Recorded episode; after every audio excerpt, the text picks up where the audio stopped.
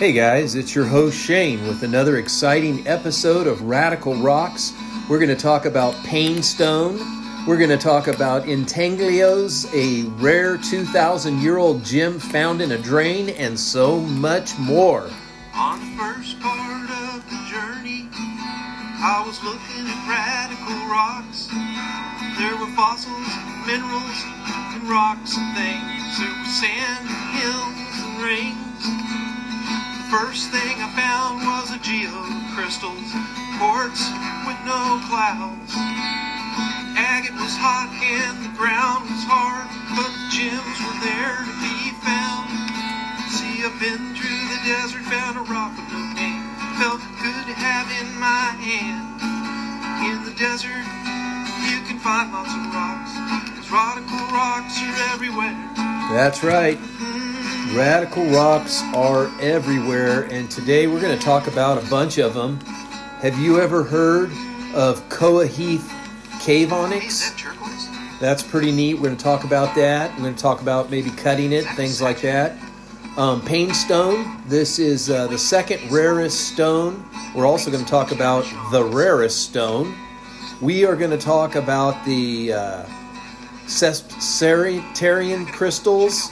We're going to talk about siderite, gold mines, and so much more. So let's uh, let's get right into it. But before we do, I want to thank everybody for subscribing. I had a big boost in subscribers for the podcast.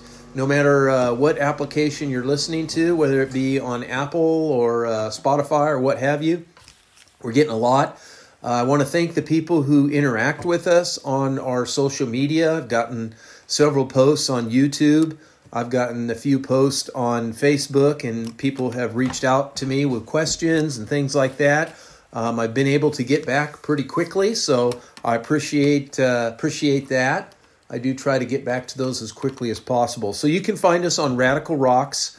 Um, sometimes it's Radical Rocks USA, but uh, we do have a blog which is Radical Rocks USA at Blogspot. I haven't posted anything lately, but there's some useful guides and charts there if you want to download something for uh, hardness test or for just basic cabochon making, things like that. Our videos are Radical Rocks at YouTube. You can look up a lot of, um, there's 52 different videos there of trips, uh, silversmithing, and other adventures that we've had over the last few years. And then, of course, we have almost 200 episodes of Radical Rocks podcasts, which you can go through um, and check out if you want. I always look forward to anyone who has ideas for the show. That's a uh, very much welcome. And plus, that way you get to decide what, what you would hear or what you don't like so that I can try to improve it. Also, we have a big presence on MeWe. Uh, just look up Radical Rocks and we'll pop up. Maybe it's Radical Rocks USA. If, if it doesn't pop up, you'll you'll see our uh, you'll usually see our agate that we have. It's a brown agate with uh, black banding and and uh, clear to white crystals inside. That's a uh, one of my favorite. It's my favorite agate that my mom actually gave me a long time ago, and that's kind of my my show logo. So you can see us at MeWe or Facebook. Uh, we have a group there, so you're welcome to join the Radical Rocks group. So let's get into it, because man, we've got a ton. I got a ton of stuff, a rock ton. Gold mining stories this time. I did not leave those who enjoy the gold mining stories out of the loop. A lot more subjects than what I've already talked about. Turquoise. If you want to hear about turquoise, I haven't talked about turquoise much lately, um, but I'm thinking, you know, maybe doing something in depth on turquoise. It's a little gem that holds big stories, and you can find out more about this at the gunnisonstimes.com. And Anna Coburn tells us about turquoise and that it is a stone of the Southwest, but it's also a stone of the Middle East, of that area. Very goes back to Persia uh, and, and India, uh, or Persia and um, Iran also as well. Lots of great turquoise history there. China, they love turquoise as well. So a lot of great history there. It's a little blue gem that's very charming and alluring, and it is because um, there's just not a lot of it.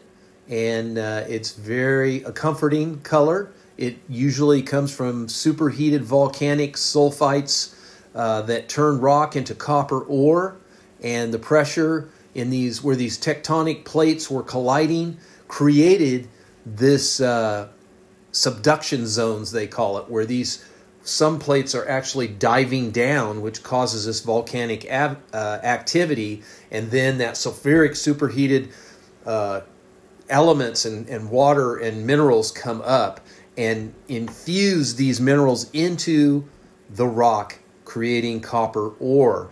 The mineral rich groundwater percolates through the cracks, carrying aluminum and zinc, and then with copper, boom, you've got it. The more zinc, the more greenish um, or blue, the less uh, zinc typically you get. And then the webbing can be the other rocks and minerals that are there. And within uh, a few millennials or however long it's been down there, boom, you've got turquoise. Turquoise mines are located, like we said, in Iran, Egypt, China, southwestern United States. And these early civilizations loved it. They all felt that this brought great things to the wearer. Egyptians considered turquoise sacred and buried pharaohs in it. We know in uh, South America and the Aztec uh, temples where they found these burial masks that were made with turquoise had been brought in, some of it all the way from uh, the southwest United States area. Uh, Turkish leaders introduced this gemstone to Europe, and therefore it got its name, um, which came it to mean Turkish stone, even though turquoise came from all over turquoise and all over the place. Now, Native Americans like the Zuni, the Hopi, and the Navajo, they treasure turquoise because it embodies healing, protection, prosperity, and happiness. According to Navajo traditional teachings, turquoise uh, is a reminder of the sec the the blue or second world, the realm of which first man and first woman observed blue feathered birds, insects, and animals. So, some interesting history for you. The majority of turquoise in the U.S. comes from Nevada, Arizona, New Mexico. Colorado has some. There's even a little bit found in uh, Idaho and other areas. Um, in the 1970s, there was a booming time for turquoise. The Native American uh, traditions are being embraced widely by Americans. Everybody had a, all of a sudden had a great great grandma that was uh, part Native American or something. When you listen to the stories, by the 1990s, the turquoise mines, most of them closed, and that's because um, they mined all the easy turquoise out to some extent, and also a lot of turquoise was flooded into the market from China. The last full time production turquoise mine, this article claims, is the Kingman turquoise mine in Arizona, but there are others. There's actually others um, that do produce a little bit of turquoise, but I would say the Kingman's probably the largest of them. So every different area has different characteristics. Um, they say some turquoise can vary to white. Mm, it's not really a true turquoise, but uh, yeah, they call that buffalo turquoise. It's a trade name. So, and there's a lot of fake stuff that comes out there. So, um, we will go into some uh, more in depth uh, turquoise at a later time, but that article was there and I thought I would share that with you. Four dragons that have entered the fossil records. Um, Stephen C. George tells us at discovermagazine.com all about these dragons, and um, some of these things are just crazy. You remember the pterodactyls, the giant uh, bird creatures that would fly over the oceans and, and eat fish. They had uh, sh- long, little, sharp teeth. Well, they found another. Uh, I remember reading about this uh, Petasaurus or whatever it is called. It's it looks more like a dragon. Its mouth has these ferociously long teeth. Was a newer discovery about maybe a year or two ago, and um, there's pictures of it floating all around that really look cool. looks like a flying dragon um, with longer wings than what you typically see in the movies. But uh, Argentina's Dragon of Death, that uh, is one of them. And uh, it is a more humble looking dragon that has uh, these uh, fingers on the end of its where its wing bends. And these are petas- uh, pterosaurs, pterodactyls, and they are the biggest petasaurus ever found in South America. Uncovered in Argentina, had a wingspan of roughly 30 feet, about the size of a hang glider. Now, Australia, not to be outdone, they're the ones that have the Australian spear or mouthed dragon. This is the one with the ferocious teeth, um, just vicious as can be. This was apparently was discovered in 2021, so I guess two years ago, and uh, they called it where they found it the House of the Dragon. This petasaur holds pride as uh, it is the largest flying reptile yet to ever be discovered in Australia. Quite impressive creature. And um, they say here, I forget how long it is, but I think it got uh, about 30 feet long wingspan, if, if memory serves me correctly. It is on display at the Queensland Museum. They don't say how big that particular one is. Now, another creature that they call a dragon, this one's not a flying one, but it was found in China 2018. But its head does uh, look pretty ferocious. It has these uh, little, it almost looks like little horns in the picture. Uh, they call it the Ling Wulong Xinhua. And I might be saying that wrong. The last, I think I got the first part right, but the Xinhua it, or Quay, it's it's QI. So I'm not really sure how you pronounce QI. S H E N Q I. The biggest of the letdown dinosaurs on the list. It says um, huge monster. It had uh, a horned head. It wasn't even a meat eater, so I guess he wasn't uh, that ferocious. He was a herb- herbivore, and it means amazing dragon. That's the translation of the name. And the discovery was unexpected, and uh, they don't tell us too much about the size on this, but it is pretty cool. Then finally, the fourth one. This one was found in the U.S. in 2004. The skeleton of this head is horrifying. This thing looks like the most wickedest dragon you ever saw in your life. Um, Dracorex Hogwartis. yeah, Hogwartis. Not not too flattering. This is the most dragon-like creature and dragonsome fossil of the list. It was found in South Dakota in the Hell Creek Formation. It is one of the most famous and productive fossil areas in the world. Uh, this almost complete skull has horn like spikes in an unusual configuration for this dinosaur. Um, and the name of it, I'm not even sure what the, how the heck you say that, but it looks like Pachycelosaurus.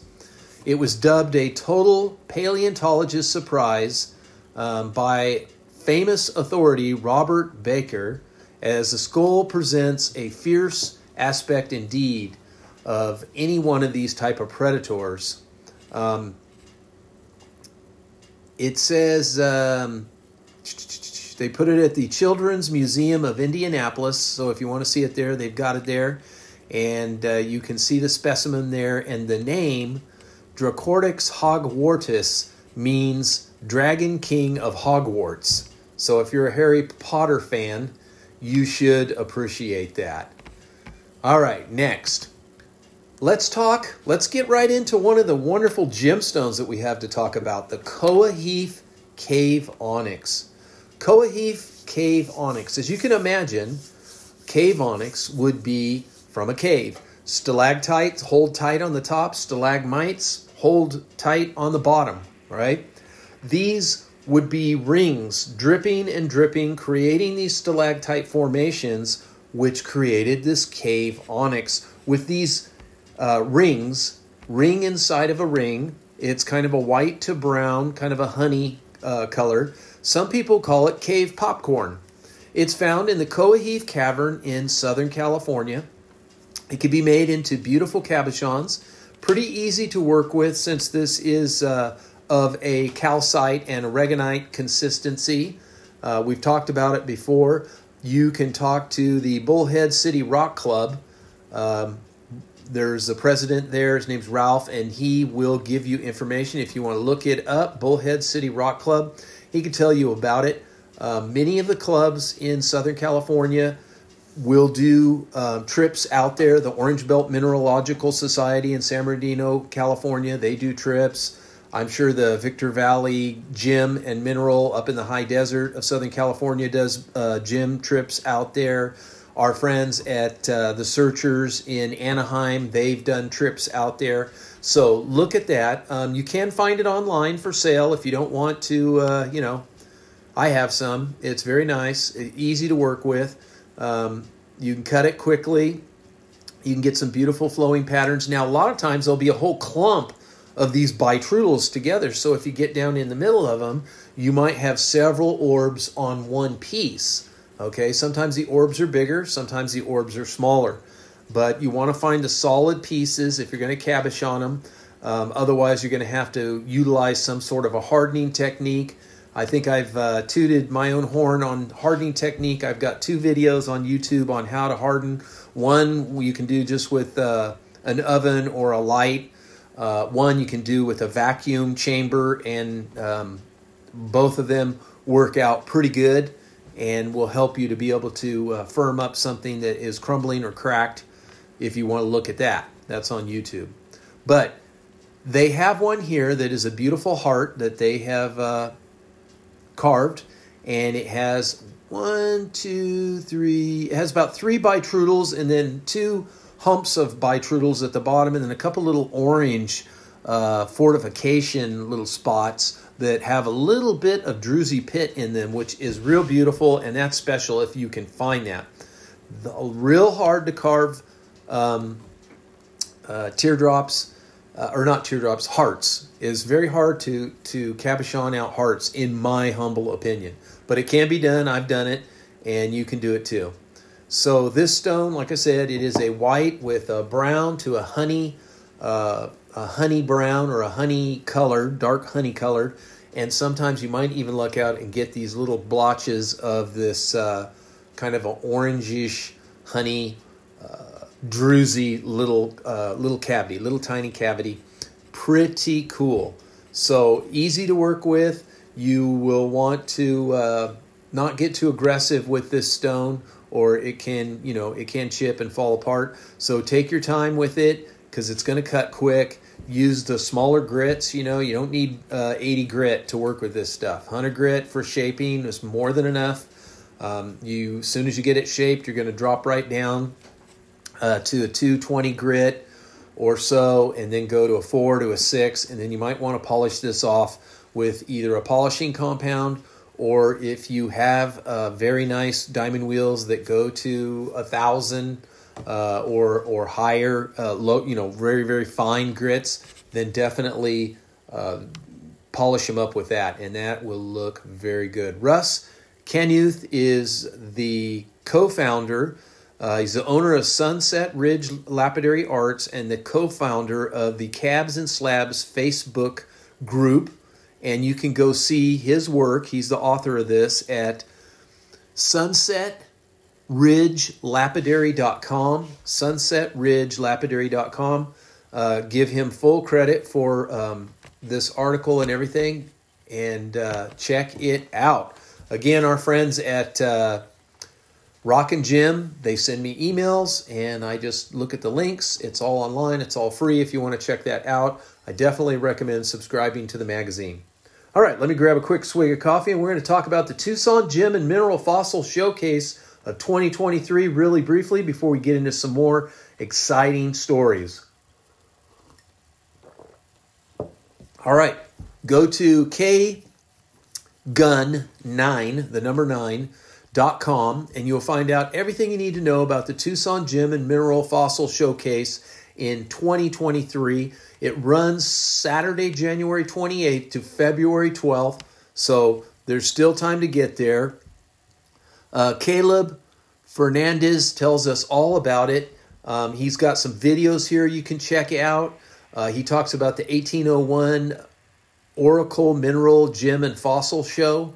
The Sunstone, the Sun Gemstone Company sponsors this show, and it is Wednesday the 25th through February the 12th and they've got directions to where it is, all kinds of showcases, fossils, gemstones, crystals, rocks from all, all over the world. Uh, there's also the 22nd Street Mineral and Fossil Gem Show. They expect 50,000 guests. This is January 26th to February 12th. They've got directions. They got the Kino Gem and Mineral Show. This is next to the Kino Sports Complex. Variety of gyms, minerals, fossils, jewelry, everything else. Kind of the same uh, time span there. Tucson Gem and Mineral Show, if you want to go out there, that's going to be February 9th to February 12th. Does cost um, up to 12 bucks. Uh, kids under 14 are free with a paying adult. That's a huge show. It's been going on since the 70s. They've got a link to their show guide there. You might want to check that out. All kinds of great shows. Definitely go to the powwow if you go to Quartzsite. That is real rockhounds. A lot of my friends have been going there for years and they have. Uh, have brought their rocks that they've collected. Some of them have their own mines, so these are very specialized. You're only going to get them there. You're only going to get them from those people, mine direct. So check that out. People come from all over the world to sell rocks and gems in Arizona at Quartzsite every year. Quartzsite and Tucson are two gym shows that should be on your bucket list. Ice Age relic found by Alberta woman out walking her dog.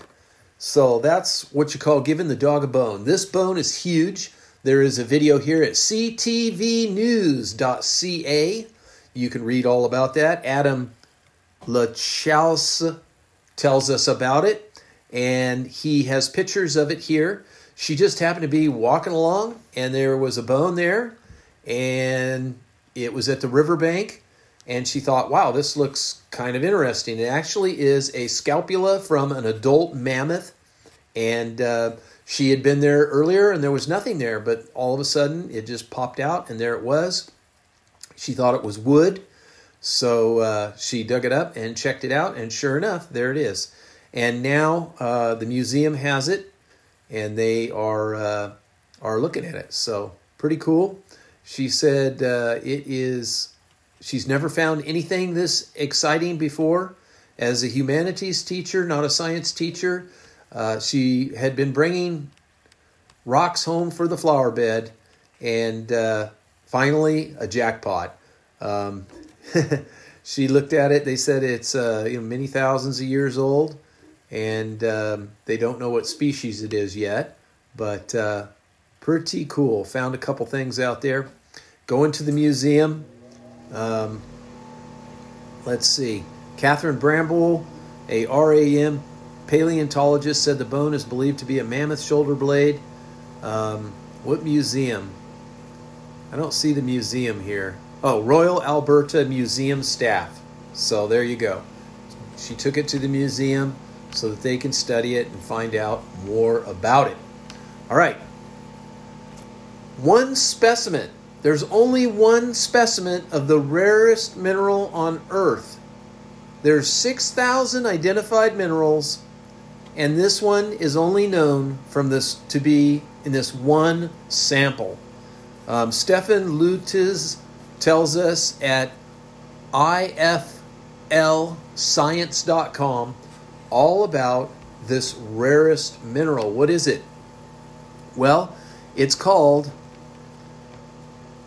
Kyawthuite. Kyawthuite is, they have a picture of it here at the Natural History Museum of Los Angeles County in California, in America, and this is the rarest one ever.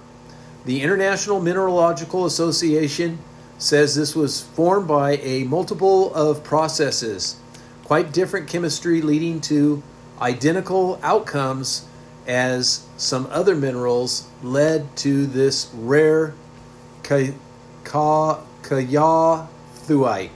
And it was found in Myanmar uh, near Mogok, and it is recognized in 2015.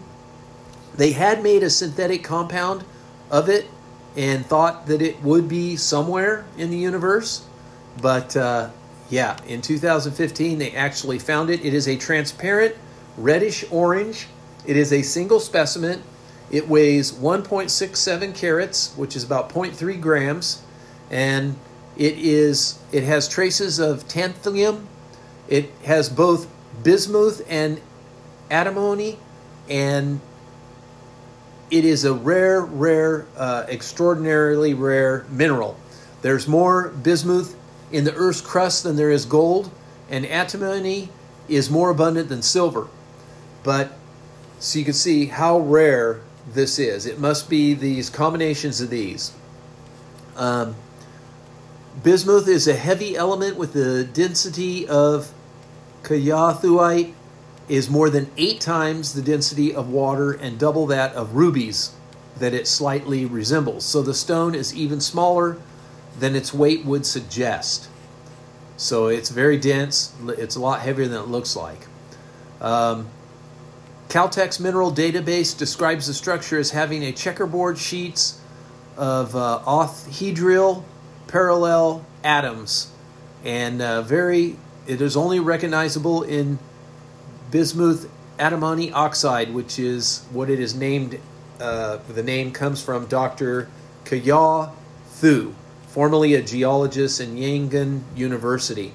It was found in a bed of a stream where sapphire hunters um, were looking and found this material. It was published in 2017. In Myanmar is also the source of the second rarest mineral called painstone, which only a handful of them have been recorded. Um, the, uh, the, the rarity of the abundance of gemstones in Myanmar is due to the abundance of pressure and heat that was produced when India collided with Asia. So there's so many gems in Myanmar, in Myanmar running, uh, and the two rarest minerals is not too surprising that they would show up in this area since it was uh, such so prolific for gemstones. And we'll talk about that pain stone a little bit later. 4,300 year old mommy, or mummy, covered in gold, is among dazzling discoveries made at the Egyptian site, according to Tracy Harrington McCoy. She tells us at people.com, like People magazine. She tells us all about it. Um, you can read this article if you want. They talk about this sarcophagus that was found we actually talked about it before. It's a limestone sarcophagus, which sarcophagus means flesh eater. When they put them in this, they they were designed to to to make the body disappear. But mummies were made to be preserved, so kind of kind of uh, uh, ironic, right? So anyway, um, they sealed it with mortar it's been left there the whole time, 4,300 years. And uh, it was found in the oldest part of the Old Kingdom tombs. And um, it was found very close to another priest of a pyramid complex of Janus and Miri, who was the official in the royal palace according to the statement. Another tomb was found that belonged to the priest, contained nine beautiful statues. The priest was likely named Messiah so said Dr. Hawass, um, and he said a false door was found near the statues. And then they found this mummy uh, coated in gold. They don't have any pictures of that yet. Um, they talk more about the discovery and more about these uh, amulets and stone vessels and tools and pottery and things like that were found. There's also a video here if you want to go check it out. People.com, 43,000 year old mummy covered in gold. Look that up if you want to find out more about it. Fossilized eggs reveal secrets about one of the world's largest dinosaurs. So, we talked about this huge nest. They found 92 different hatcheries in central India with some 250 eggs. A lot of these were some of the giant dinosaurs. We just talked about this last week the Titanosauruses, which could get up to 85 feet long. Massive, monstrous sauropod dinosaurs the the Titanosaurus. Now these eggs were found very very closely together. So what is the new thing that they learned? Well, they feel that during the end of the Cretaceous period that these dinosaurs because these eggs are so close together, they must have buried their eggs and then left. So that's what it looks like. Otherwise, if they were there taking care of their eggs, and um, they they would be further apart. So uh, it was they're just a little too close. They do feel that they're communal uh, type of creature, but just a little too close for them to all be, um, you know, laying their eggs and nesting on them. So very interesting. Um, they learn more and more all the time through X-raying these and different um, discoveries and things like that. Now, let's talk about a gold mine. The Nikkei property is a massive 77 acre lode gold mining claim uh, that's staked out near the Nikkei fluorite mine. The historic Nikkei mine produced as many as $20 million worth of fluoride prior uh, to World War II for flux and other scientific uses. By 1951, the mine had been large, largely abandoned and would have remained so if not for the copper deposits that is reported to sit under the fluoride. In the mid 1950s, the use of fluoride as a scientific tool was replaced by synthetics, and the demand vanished nearly overnight. The Nikkei mine was left with thousands of tons of mined reserves in addition to 30,000 tons of mid grain fluorite material. The fluorite at the Nikkei comes in a limited array of colors greens from dark to opaque to a light luminescent mint hue. Blues and purples are common and range from deep violet color to a translucent aqua shade. There are some yellow colorations, but they are not as abundant as the greens and blues. There's a rough road up there, 4x4. Um, they look at the value at the fluorite um, because people do collect fluorite as a mineral. It does talk about cutting it for jewelry. I say it's too darn soft. I would not cut it for jewelry. Very popular as healing crystal, and uh, they say that uh, this is high grade and uh, can be sold at rock and gem shows. We'll see, maybe. It's uh, pretty nice. They have some samples here. The copper values can be seen at the lower level of the mining operation as well as placer gold deposits in the gulches below the mine. Placer gold has been recovered in many gulches in the area for years. However, recoveries are small and insignificant compared with the actual mining activities above. So, it would take more uh, work to find out what this copper deposit is, if it's really worth it. But uh, this is a very historic mine, and um, it has not been maintained in over 70 years. And uh, you know, you have to be very careful and know what you're doing to uh, take on a project like this. Large fluorite lenses where material can be cut from the walls is already stacked and awaiting shipment. There are audits, a good bit of development would be need. The largest is measured as 910 feet, cuts through several large fluorite deposits, and chases along a large body of multicolored fluorite. The face is a thick body of dark purple fluorite. So that is it for the Nikkei property. Um, not much gold there, but interesting history. Now, this is one I, I kind of hinted on. Uh, intanglios. What are intanglios? And why did we find thousands year old gemstones of rare quality in a drain? How did that happen? This is a archaeological breakthrough as a 2000 year old Roman bather's gems were found in the Hadrian's Wall. This is basically an old uh, bathhouse for Romans over 2,000 years old. By ex- if you go to express.co.uk, you can find out about this. Jacob Paul tells us all about it. There's many, many articles on this. This has been proliferating um, the uh, gem and mineral and people who love archaeology and stuff like that. These stunning intaglios are stunning carved Roman stones that were lost in an ancient pool. They've been discovered in this Hadrian's Wall. Archaeologists found 30 semi precious stones that are believed to be about 2,000 years ago. These stones dropped out of their rings. The glue, they said, likely was weakened in these steamy baths. I actually went to uh, Israel and in this one area where the Romans had built a bathhouse, you can see how they built this. And below, they would keep um, wood burning underneath, and then they had built a um, put bigger stones above. These pillars would hold up these big stones, and these slaves would be forced to keep these fires going down there. It was horrible conditions. Uh, they didn't live very long, and uh, they had to keep it hot down there.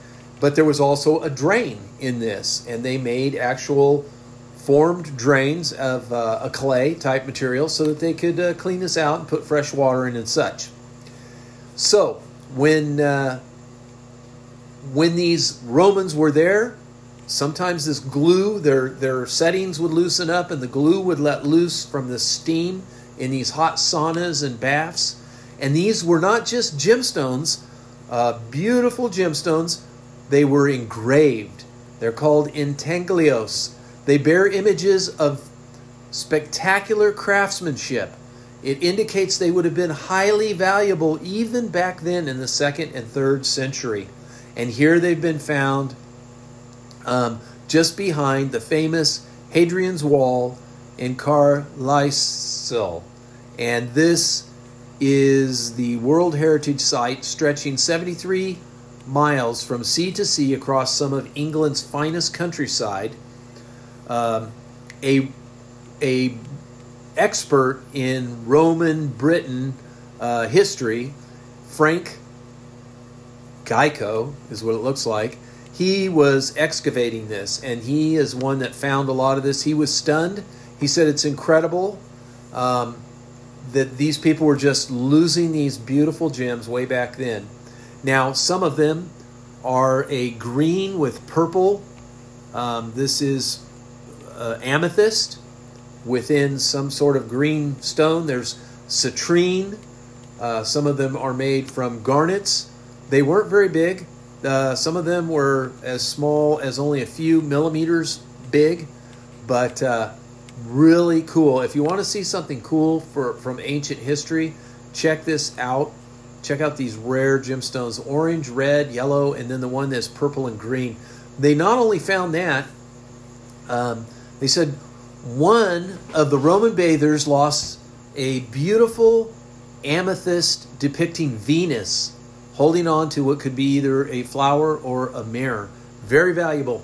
You do not find gems on low status Roman sites. So they're thinking that some of the more important Roman uh, emperors were there and that they might be able to find that. Uh, even more stuff about that. The article goes on. I don't want to tell you all about it but and kill the guy's uh, thunder, but it is a pretty cool article and it says they were very small from 5 millimeters. The largest one was about 16 millimeters. They found about 40 women's hairpins, 35 glass beads, um, and other artifacts that were lost. So, pretty cool. Next, um, we talked about Mississippi opals. These are opals that formed in sandstone, and it is becoming uh, very close to being Mississippi's first official gemstone at WLBT.com for uh, the Channel 3 WLBT. You can see the article there from Anthony Warren, and he tells us uh, that it looks like this is going to happen. And um, there is an official Mississippi Department of Environmental Quality website where they are talking about considering this as the state gemstone and the different reasons why got a picture of the uh, them displaying this at the Capitol. So let's hope that happens pretty quickly. And uh, I don't see a date here as to when that's going to happen, but this is something that is being presented. They've got a map here of uh, where these things are found. If you want to check that out.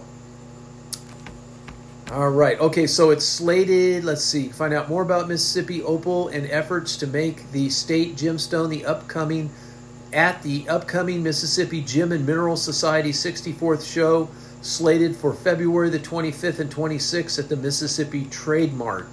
So there you go. If you want to find out about that, get the information. Now, this mineral, um, spessartine, spessartine or spessartine, is a member of the garnet group. I saw somebody sent me uh, Christine's Minerals sent me an email. They had a specimen from uh, I think Nambia for sale, and it made me think about well, what is this uh, spes saratine?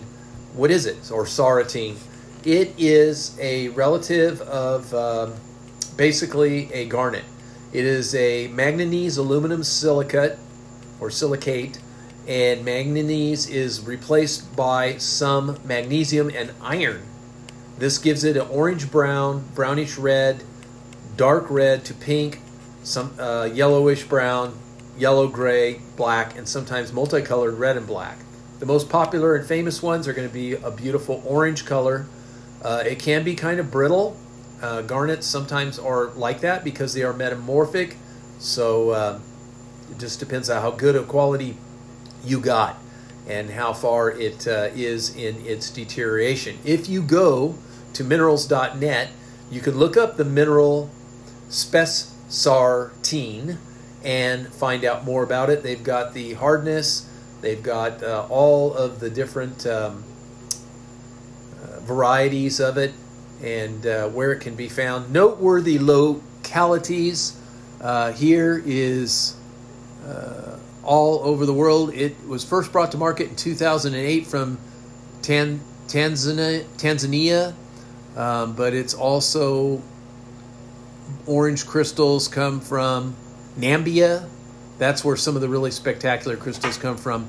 And other uh, African locations such as Nigeria and uh, such. You can find these beautiful red, uh, orangish colors. Also, some has been found in China where it was recently discovered. And uh, there are some of those making it to market as well.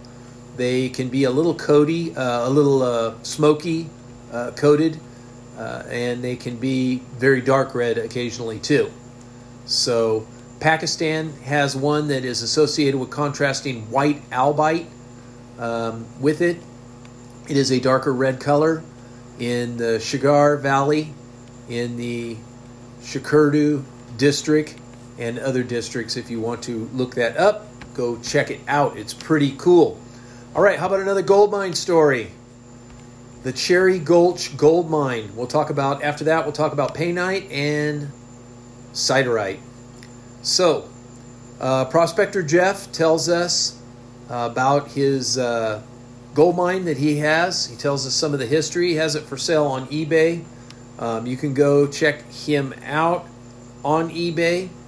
Um, his link is, what is it? Prospector Jeff. That's all I know.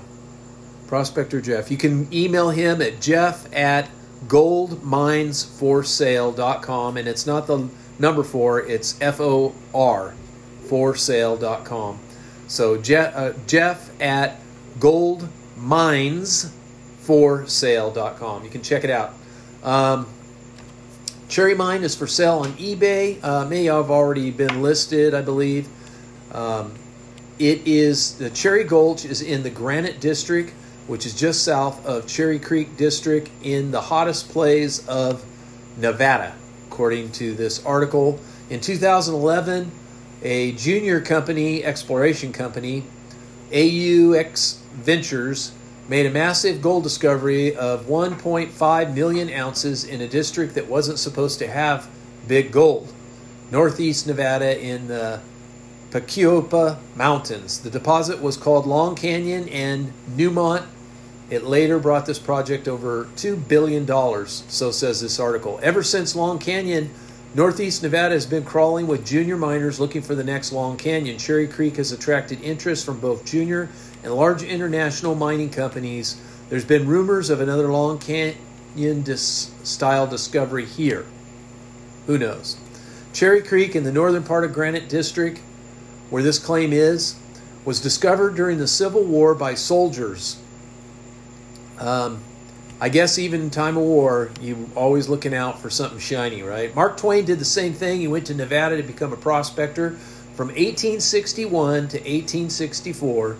His brother Orion was Lincoln campaign manager in Iowa and was able to get him appointed as secretary of the Nevada Territory, which was a pretty good job to have.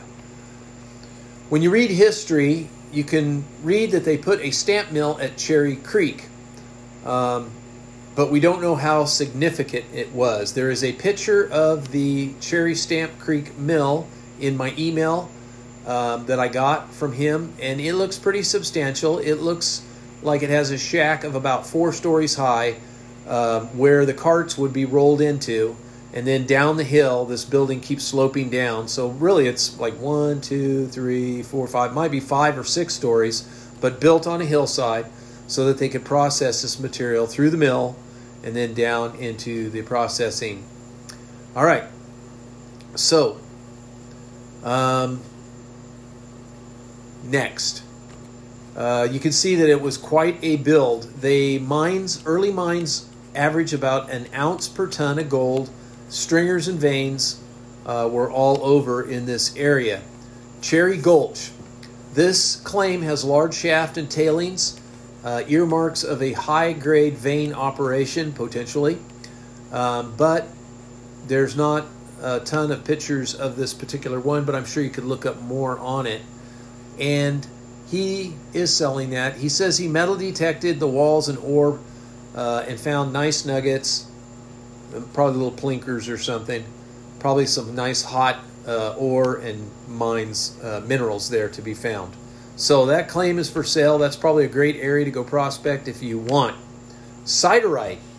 Siderite is a mineral that I saw that was occurring with another mineral, and I'm like, well, what is siderite, right? Um, S I D E R I T E. If you go to mineralexpert.org, uh, Vic uh, Ridgely tells us all about it. He says this is an iron ore and um, it has economical value because of its high iron content and the absence of contaminants such as sulfur or phosphorus. Um, it can be found with other things. It forms in two types of crystals. Uh, one is more of kind of a cubicular, and the other is a rhombohedral crystal. So one's more like a square, um, and one is more kind of like a, uh, a cubed globe, basically, or sphere, for lack of uh, just try to give you a visual to think of. And then there's combinations of the two in one. So it's often present in hydrothermal veins. It forms nice crystals and clusters. Um, very attractive for mineral collectors, depending on where you get it. And uh, uh, in 1845, uh, Carl von Haidinger was credited with it. It came from the Greek word for iron, uh, sideros. So siderite is uh, been been known for quite a while. Um, they have a picture of it here. It looks like little platelets, so this would look good with some sort of a crystal attached to it. Uh, would look quite nice and be beautiful to look at and to have. It can pseudomorph uh, with fossilized plant or animal materials with sediments. It can be uh, grainy, radial, nodular, stylistic, botryoidal, massive, and uh, be found in a whole variety of formations. Also, the cubicular cubical type uh, is another way when it has inclusions of manganese. Siderite can be very rarely transparent, but most samples are translucent or opaque um, when they are variegated with yellows and greens and shades of brown. Uh, black varieties are attributed again to the manganese. Similar minerals, siderite is quite similar to other carbonates. Unlike calcite, it doesn't fizz in diluted hydrochloric acid. Calcite is rarely brown and it is much lighter than siderite. Dolomite and mag- magnesite are mostly pale too and also much lighter than siderite. Ankerite is usually pale but turns brown or brown black when exposed to air. Slightly weathered ankerite crystals or crystalline aggregates can look exactly like siderite but mostly are very pale or white inside. Uh, rhodochrosite is mostly pink, but unfortunately, brown varieties also exist. Smithsonite rarely forms nice crystallites, but some botryoidal masses can be colored gray or brown. Sometimes it's not possible to distinguish siderite from ankerite, uh, rhodochrosite, smithsonite, or other minerals without an advanced uh, analytical method being utilized. The origin, again, uh, we talked about. Um, it can be found in some alpine type veins. It can be found in pegmatites. So there you have it. Pegmatites always have, well, not always. Pegmatites are, are where you find many crystals such as uh, beryls, um, topaz, um, different things like that, smoky quartz, things like that. So it is really cool when it is on a mineral specimen with crystals formed within it. Can be very beautiful. So this is something you might want to look at. Um, they have a sample here where it is siderite is crystallized with a quartz um, scepter uh, coming out, terminated quartz scepter. Not a very long scepter, but also they have siderite here uh, with a pigmentation that is quite beautiful. It is spades all over, um, little blades all over, and has a purple stone there, which is fluorite. Fluorite crystals look beautiful set on top of siderite. Siderite occurrences, well, you're going to find this. Again, it is a hydrothermal type of specimen, very prolific in Germany, Portugal, France, uh, the Tert mines, Romania, Czech, uh, Cornwall, England, all over the world, Sol- Slovakia, Greenland, and other areas. You can find this in the Czech Republic um, with pyrite and other rare minerals can be found. It's quite beautiful when you have um, this forming with these other mineral crystals. Beautiful. This article is quite lengthy. I highly recommend you look it up. Mineralexpert.org. Just look up um, look up this uh, siderite and check it out. It is really cool. Lots of pictures here. The article goes on and on and on. Russia, another area where some beautiful samples are found. Africa, uh, Northern Cape, Australia, Broken Hill, South Wales, China. Um, all over the world, different varieties of this are found with other minerals associated with them. Quite spectacular. It doesn't get the credit that the other minerals and crystals do, but it makes such a wonderful um, uh, brother for its sister gemstones to shine and to uh, be a blanket for them to lay on. Quite beautiful. Painite. Painite is the second most rarest mineral. Up until 2001, only three painite crystals were known to exist. Since then, some other discoveries have been made, but facetable material, material that can be faceted, is very, very rare. You go to IGS, the gemstonesociety.org, the International Gemologist Society, um, and they will tell you about it. The article there is by Joel E. Arem. He's a PhD, an FGA, International Gem uh, Society and he goes into some detail about this. It's got some beautiful pictures, very rare. It is red as any ruby you've ever seen, and then some. They've got a very small uh, faceted one here that is uh, painite, uh, also called uh, another name. They have another name for it, um, the pain stone. It is a very dark brownish red. Uh, Myanmar is uh, where it has been found. We talked about that earlier but there's also some sample sizes. Uh, there's over a thousand crystals and fragments that have been recovered, but only two of them, uh, two or three of them, since 1957, have been able to be faceted. And even one of these that is kind of a square emerald type cut, um, square corner uh, painite, it shows beautiful deep red, brownish orange uh, colors, 0.75 carats, and uh, this is a hardness of 8 very beautiful, but you can see all sorts of inclusions. It also brings out a lot of different colors, other colors, and uh, it has a lot of fractures, so you got to really be careful. They have one here that is done in a true emerald cut. It's quite beautiful. And then they have one that just looks like a piece of beryl. It is all uh, fragmented and fractured all over and uh, weighs, uh, again, about three quarters of a carat and measures 3.7 by 6.8 millimeters and they have pictures of it there. They talk about the identifying characteristics.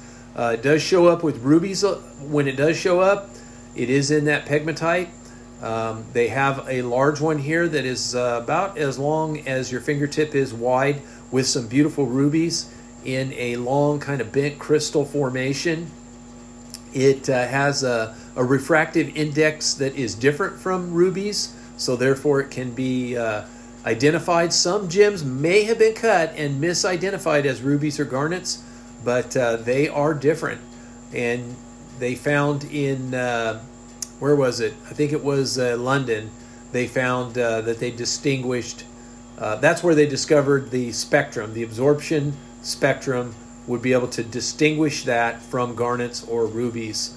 And uh, is this sample they have here it is a deep red, glassy painite crystal surrounded by dozens of rubies discovered sometime between 2000 and 2003, later identified apparently. This came from, again, Mogok uh, and uh, it is beautiful. There's no synthetics known of this type of stone. The first two painite specimens um, reside in the National History Museum of London and uh, they're very resistant to scratching. They've got uh, some other pictures of some here that are oval cut painite. So I guess there's more than two or three that have been faceted here. So check that out if you want, gemsociety.org. Just look up painite, value, price, and jewelry information, and um, you can find out all about that. All right. I think I have given you everything I got, guys. I want to thank you for tuning in. Please hit the like and subscribe. Share this with your friends. We love all the subscribers. It helps us get the word out there, helps us grow. Until next time, remember rockhounds don't die, they petrify.